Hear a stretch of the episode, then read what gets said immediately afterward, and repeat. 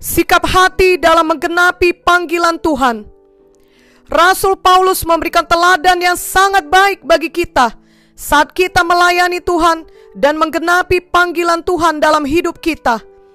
Paulus tidak mementingkan diri sendiri dan selalu mengasihi jiwa-jiwa dalam keadaan bagaimanapun. Inilah sikap hati yang perlu kita ikuti dan praktekkan seumur hidup kita. Di tengah pandemi COVID-19, akan ada orang-orang yang mementingkan diri sendiri dan mencari keuntungan bagi diri sendiri. Namun biarlah kita justru semakin suka berkorban dan menolong orang lain. Marilah kita membaca dari 2 Korintus 11 ayat 7 sampai 15. Apakah aku berbuat salah jika aku merendahkan diri untuk meninggikan kamu karena aku memberitakan Injil Allah kepada kamu dengan cuma-cuma? Jemaat-jemaat lain telah kurampok dengan menerima tunjangan dari mereka supaya aku dapat melayani kamu. Dan ketika aku dalam kekurangan di tengah-tengah kamu, aku tidak menyusahkan seorang pun, sebab apa yang kurang padaku dicukupkan oleh saudara-saudara yang datang dari Makedonia. Dalam segala hal, aku menjaga diriku supaya jangan menjadi beban bagi kamu, dan aku akan tetap berbuat demikian. Demi kebenaran Kristus di dalam diriku, aku tegaskan bahwa kemegahanku itu tidak akan dirintangi oleh siapa pun di daerah-daerah Akaya. Mengapa tidak? Apakah karena aku tidak mengasihi kamu? Allah mengetahuinya. Tetapi apa yang kulakukan akan tetap kulakukan untuk mencegah mereka yang mencari kesempatan guna menyatakan bahwa mereka sama dengan kami dalam hal yang dapat dimegahkan. Sebab orang-orang itu adalah rasul-rasul palsu, pekerja-pekerja curang yang menyamar sebagai rasul-rasul Kristus. Hal itu tidak usah mengherankan, sebab iblis pun menyamar sebagai malaikat terang. Jadi bukalah suatu hal yang ganjil jika pelayan-pelayannya menyamar sebagai pelayan-pelayan kebenaran. Kesudahan mereka akan setimpal dengan perbuatan mereka. Paulus sangat mengasihi sidang Korintus ia tidak mau pelayanannya di sidang Korintus difitnah oleh orang lain. Oleh karena itu, ia tidak mau menerima uang atau bantuan dari sidang Korintus. Ia melayani dengan cuma-cuma kepada mereka. Ia justru menerima bantuan ataupun tunjangan dari sidang yang lain, misalnya sidang Makedonia, karena memang sidang Makedonia ini sangat murah hati, walaupun mereka mengalami banyak penderitaan. 2 Korintus 8 ayat 1 sampai 3 menuliskan, Saudara-saudara, kami hendak memberitahukan kepada kamu tentang kasih karunia yang dianugerahkan kepada jemaat-jemaat di Makedonia. Selagi dicobai dengan berat dalam pelbagai penderitaan, sukacita mereka meluap. Dan meskipun mereka sangat miskin, namun mereka kaya dalam kemurahan. Aku bersaksi bahwa mereka telah memberikan menurut kemampuan mereka, bahkan melampaui kemampuan mereka. Kiranya kita juga memiliki sikap hati yang mengasihi dan suka memberi, seperti orang-orang di sidang Makedonia. Jadi, Paulus sama sekali tidak mau memberatkan sidang Korintus. Dari ayat-ayat di atas, kita mengerti bahwa Paulus tidak mau dituduh bahwasannya dia mau melayani oleh karena kepentingan sendiri ataupun ada maksud lain, yaitu menerima uang atau imbalan dari sidang Korintus.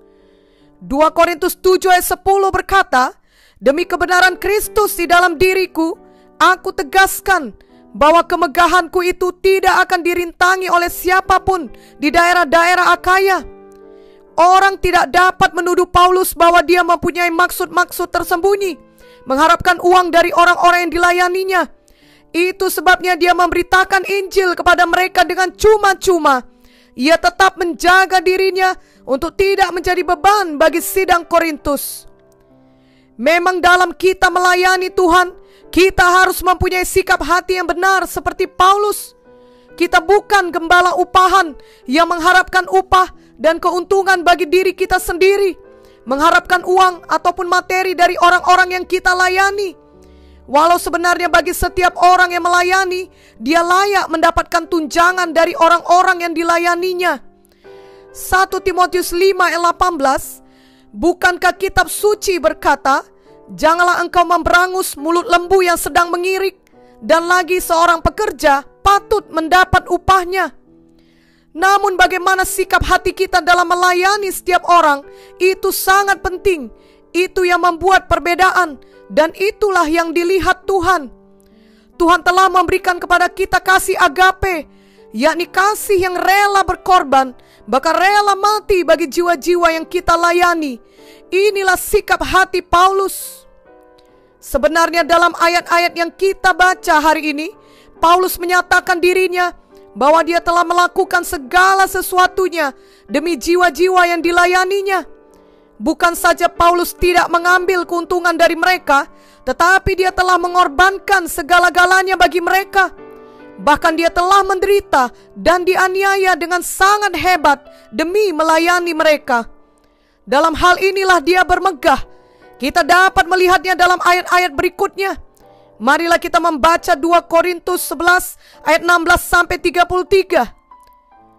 Kuulangi lagi, janganlah hendaknya ada orang yang menganggap aku bodoh. Dan jika kamu juga menganggap demikian, terimalah aku sebagai orang bodoh, supaya aku pun boleh bermegah sedikit. Apa yang aku katakan, aku mengatakannya bukan sebagai seseorang yang berkata menurut firman Tuhan, melainkan sebagai seorang bodoh yang berkeyakinan bahwa ia boleh bermegah Sebab kamu suka sabar terhadap orang bodoh, karena kamu begitu bijaksana. Karena kamu sabar jika orang memperhambakan kamu, jika orang menghisap kamu, jika orang menguasai kamu, jika orang berlaku angkuh terhadap kamu, jika orang menampar kamu. Dengan sangat malu aku harus mengakui bahwa dalam hal semacam itu kami terlalu lemah. Tetapi jika orang-orang lain berani membanggakan sesuatu, maka aku pun Aku berkata dalam kebodohan, berani juga. Apakah mereka orang Ibrani?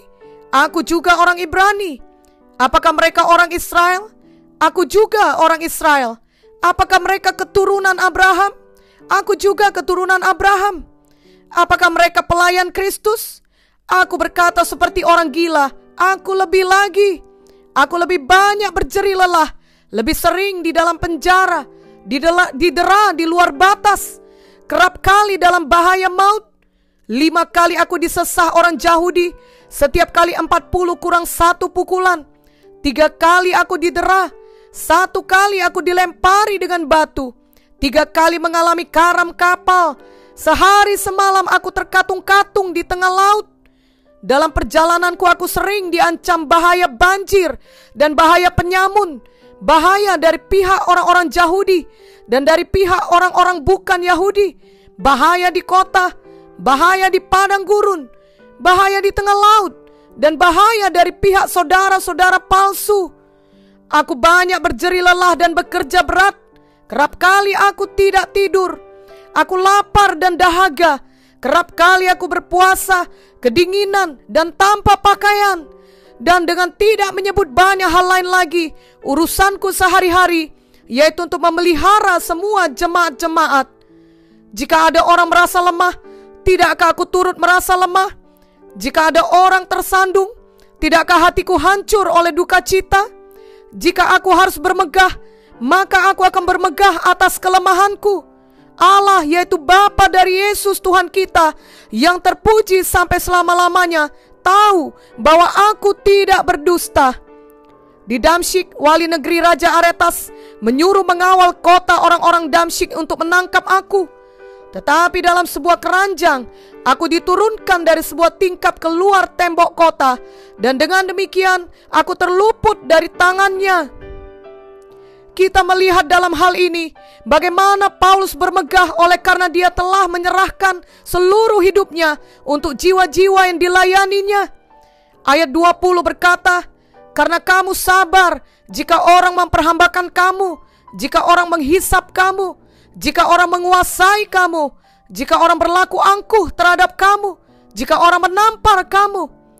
Ini berarti ada orang yang melayani jiwa-jiwa dengan tidak memiliki kasih terhadap orang yang dilayaninya. Bahkan mereka berbuat kejam, menguasai jiwa-jiwa, menganggap rendah mereka, memperhamba mereka, menghisap mereka, memanfaatkan mereka, dan jiwa-jiwa tersebut membiarkan saja hal itu. Mungkin mereka ikut bersetuju dengan cara yang salah tersebut, atau mungkin mereka merasa takut, atau mereka tidak dapat melawan pelayan-pelayan yang demikian. Paulus bermegah karena dia sangat mengasihi jiwa-jiwa dan telah berkorban dan telah menyerahkan seluruh hidupnya untuk jiwa-jiwa yang dilayaninya, bahkan sebenarnya rela martir bagi mereka. Inilah juga seharusnya menjadi sikap hati kita saat kita melayani jiwa-jiwa. Tuhan tahu apa motif hati kita saat melayani jiwa-jiwa. Tidak ada yang tersembunyi di mata Tuhan. Paulus menerangkan bagaimana dia telah sangat menderita dalam melayani jiwa-jiwa. Ia tidak mengeluh, tetapi ia merasa bangga. Ia boleh mengasihi mereka dan berkorban segalanya bagi mereka dan menderita dengan penderitaan yang luar biasa sebagai rasul Tuhan seperti yang tertulis dalam ayat 21 di atas. Lalu dari ayat 23 sampai 29 kita dapat membaca penderitaan-penderitaan yang dialami oleh Paulus yang sangat luar biasa. Sungguh kasih karunia Tuhanlah yang menyebabkan Paulus dapat menanggungkan penderitaan dan aniaya sedemikian hebatnya. Dalam hal inilah Paulus bermegah dia bermegah karena dia dapat melayani Tuhan dengan segenap hidupnya. Walau apa pun yang dideritanya, dia tetap setia melayani jiwa-jiwa dan melayani tubuh Kristus. Dia mengasihi Tuhan dan mengasihi jiwa-jiwa dengan segenap hatinya. Dan dalam ayat 30 dituliskan bahwa dia bermegah dalam segala kelemahan yang menimpa dia. Sungguh satu sikap hati yang sangat luar biasa yang sejalan dengan tindakannya. Ada banyak orang mengaku memiliki sikap hati yang baik, tapi tindakannya tidak sejalan dengan itu. Itu sebabnya Amsal 20 ayat 6 berkata, banyak orang menyebut diri baik hati, tetapi orang yang setia, siapakah menemukannya? Biarlah tindakan kita sejalan dengan sikap hati kita yang benar, dan kita tetap setia melakukannya berapapun harganya. Jika dibandingkan dengan pelayanan kita pada zaman sekarang ini, sepertinya tidak banyak di antara kita yang mengalami penderitaan yang sedemikian hebatnya seperti Paulus dalam melayani jiwa-jiwa. Namun tak dapat disangkal bahwa dalam mengikut Yesus, kita harus rela mengalami aniaya dan penderitaan. 2 Timotius 3 ayat 12 berkata, Memang setiap orang yang mau hidup beribadah di dalam Kristus Yesus akan menderita aniaya. Tetapi kasih karunia Tuhan kepada Paulus membuat dia dapat menyampaikan panggilan Tuhan dalam hidupnya. Kisah para Rasul 9 ayat 15 sampai 16 menuliskan, tetapi firman Tuhan kepadanya, "Pergilah, sebab orang ini adalah alat pilihan bagiku untuk memberitakan namaku kepada bangsa-bangsa lain serta raja-raja dan orang-orang Israel." Aku sendiri akan menunjukkan kepadanya betapa banyak penderitaan yang harus ia tanggung oleh karena namaku. Paulus setia. Paulus menyelesaikan panggilannya sampai ke garis akhir. Telah tersedia baginya mahkota kebenaran dalam kehidupan yang kekal. 2 Timotius 4 ayat 7 sampai 8 menuliskan, Aku telah mengakhiri pertandingan yang baik. Aku telah mencapai garis akhir dan aku telah memelihara iman. Sekarang telah tersedia bagiku mahkota kebenaran yang akan dikaruniakan kepadaku oleh Tuhan, hakim yang adil pada harinya. Tetapi bukan hanya kepadaku, melainkan juga kepada semua orang yang merindukan kedatangannya. Paulus menyatakan bahwa tidak sia-sia semua pelayanan dan penderitaannya Tuhan menyediakan upah dan mahkota yang kekal baginya untuk selama-lamanya. Hal yang sama juga berlaku bagi kita. Kiranya kita menyambut kasih karunia Tuhan yang Tuhan berikan kepada kita ketika kita melayani Dia dengan segenap hati kita. Apa pun aniaya ataupun penderitaan yang kita hadapi, kita dapat berkemenangan dan menyampaikan panggilan Tuhan sampai akhir kehidupan kita.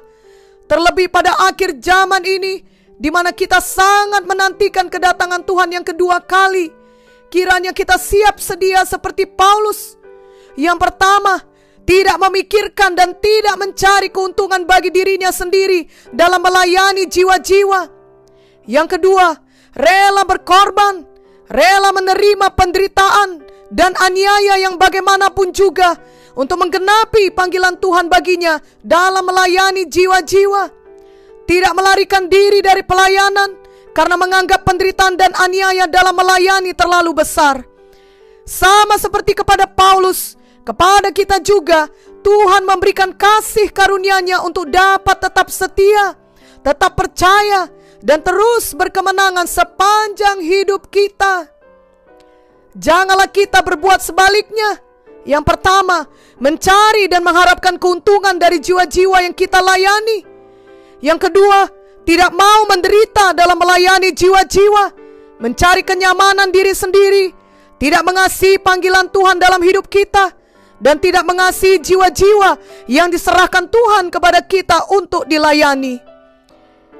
Ada kisah mengenai satu kerajaan yang berhasil menaklukkan kerajaan lainnya.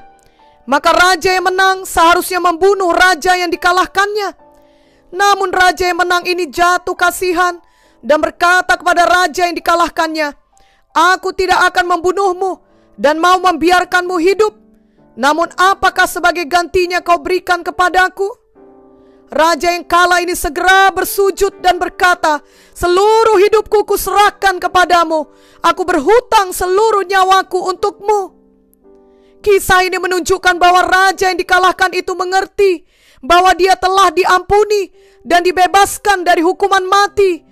Dan untuk itu dia serahkan seluruh nyawanya dan hidupnya dan masa depannya kepada raja yang mengampuninya itu. Biarlah kita juga berbuat demikian kepada Tuhan Yesus, karena yang kita alami melebihi dari kisah di atas.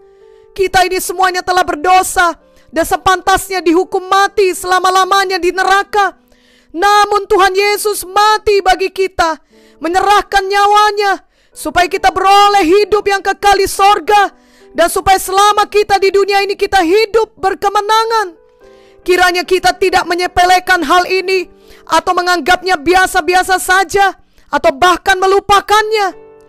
Jangan pula kita hanya fokus untuk kepentingan diri sendiri dan tidak mau sungguh-sungguh menggenapi panggilan Tuhan dalam hidup kita. Atau janganlah kita mengaku mau melayani Tuhan, tetapi kita tidak memiliki sikap hati yang benar dalam melakukannya. Semua kita kelak harus meninggalkan dunia dan masuk pada kekekalan. Marilah selagi kita hidup, kita berkata seperti raja tadi, hidupku adalah milikmu Tuhan. Begitu juga segala talenta, kemampuan, dan berkat yang kumiliki, biarlah dapat dipakai bagi pekerjaanmu untuk kerajaan sorga, karena memang daripadamu lah semuanya itu. Aku tidak mau mencari keuntungan diri sendiri saat melayani. Aku rela berkorban dan rela menerima penderitaan maupun aniaya untuk menggenapi panggilanmu ya Tuhan. Dan Tuhan telah akan berkata kepada kita yang setia, seperti kepada hamba yang setia menjalankan talentanya dalam Matius 25 ayat 21. Baik sekali perbuatanmu itu, hai hambaku yang baik dan setia. Engkau telah setia dalam perkara kecil, aku akan memberikan kepadamu tanggung jawab dalam perkara yang besar. Masuklah dan turutlah dalam kebahagiaan Tuhanmu. Amin. Maranatha.